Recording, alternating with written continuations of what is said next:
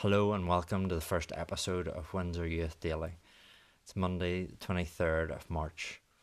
Your first day out of normal routine of school, of seeing friends, of having that structure and rhythm to your week. How does it feel? What words would you use? Someone likened it to the week between Christmas and New Year when you don't quite know what day of the week it is, when you're totally out of routine.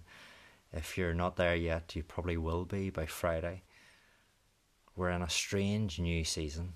And so we, your leaders, want to continue to connect with you, to journey alongside, and to cheer you on, and to help you not just survive these months, but to thrive and flourish, particularly when it comes to your faith in Jesus.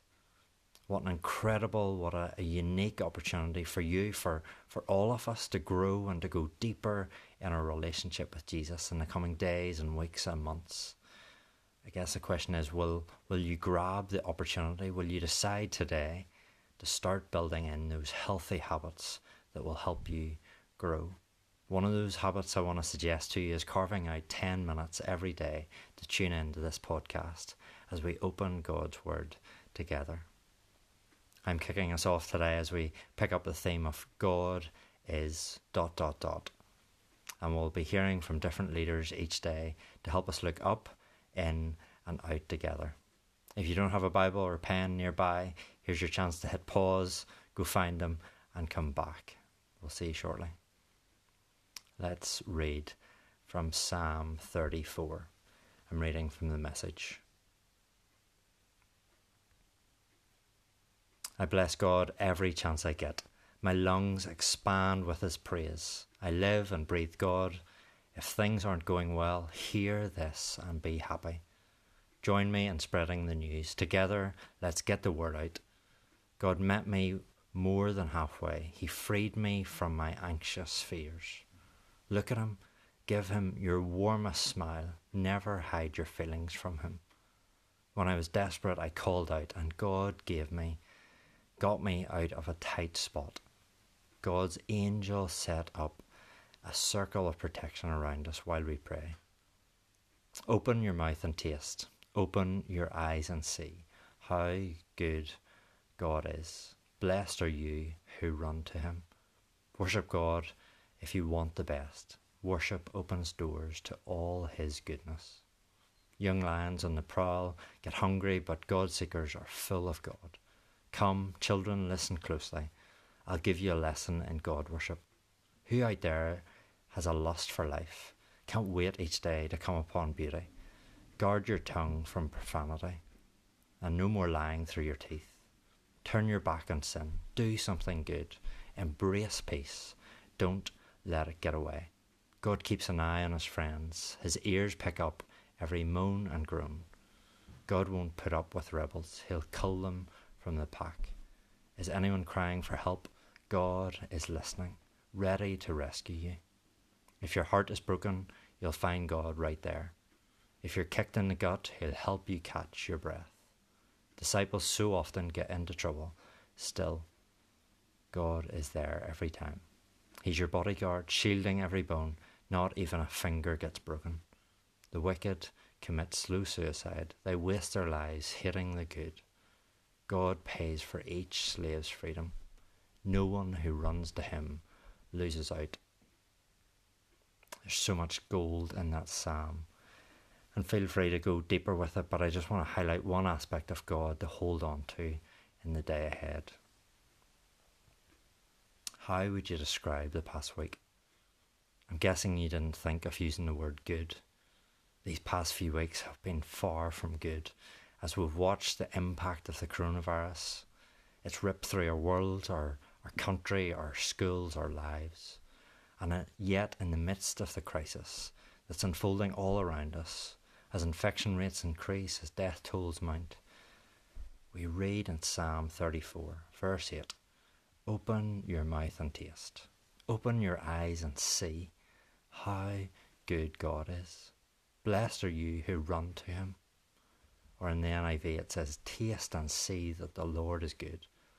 Blessed is the one who takes refuge in him. What does the psalmist mean by this when he says, Good, God is good? Is it a property of God? Is it a, an opinion about God? Is it a definition of God? Well, in the context of Psalm 34, it's probably all three a property, an opinion, a definition. And so let me read an extract from a book called Incomparable by Andrew Wilson. We're using it to guide this short series over the next couple of weeks, so let me read from what he says. In one sense, to say God is good is to give one of his properties. If I say milk is white, I'm describing what milk is like by telling you something that happens to be true about it. It doesn't define it. Milk is white. But then, so are window frames and teeth and fridges. But it tells you that it's white as opposed to brown or pink or blue. And so if you see something coloured, it might be a lot of things, but it sure isn't pure milk. Saying God is good, in one sense, is like this David is giving a description of God. So we know that among other things, he is good, which means he does good things and doesn't do bad things or mediocre things or things that don't quite work out. Therefore, if we see something less than good, it might be a lot of things, but it isn't God. Now imagine instead of saying milk is white, I said milk is a whitish liquid containing proteins and fat and glucose and various minerals and vitamins produced by the mammary glands of all mature female mammals after they give birth. Suddenly, my statement has got bigger. This isn't a description anymore, it's a, a definition. Anywhere you find this type of substance, you will, by definition, have milk, and vice versa. In the same way, God is good by definition. Anywhere you find goodness, you will, by definition, have God, and vice versa. You can't have God without goodness, and you can't have goodness without God. This is the teaching of the whole of Scripture. But what if I say milk is nice? I have now moved from saying something objective to something subjective. It's an opinion based on something I've found through experience to be true. In fact, it is something you can test only by trying it out yourself. This is the clearest meaning of the cry, O taste and see that Yahweh, the Lord, is good. The psalmist has got a list of examples of God's goodness to him, like deliverance in verse 4 or provision in verse 10 being heard in verse 15, and so on. And he's urging us as readers to experience his goodness ourselves. Knowing God is good, but never experiencing his goodness is as useless as knowing the definition of milk and never drinking it. However, we need to clarify something here. Some people misunderstand the idea of Yahweh is good and take it to mean that bad things will never happen then, because the results of the fall, things like death and sin and sickness and abuse and earthquakes, they still happen. They get angry with God. but this is not the psalmist's understanding of God's goodness. In verse 19, he makes a remarkable announcement Many are the afflictions of the righteous, which is the exact opposite of what many people think today. Even with a good God, who is sovereign over everything and has the power to do whatever he likes, good people still suffer. And then the punchline comes in the next phrase, though.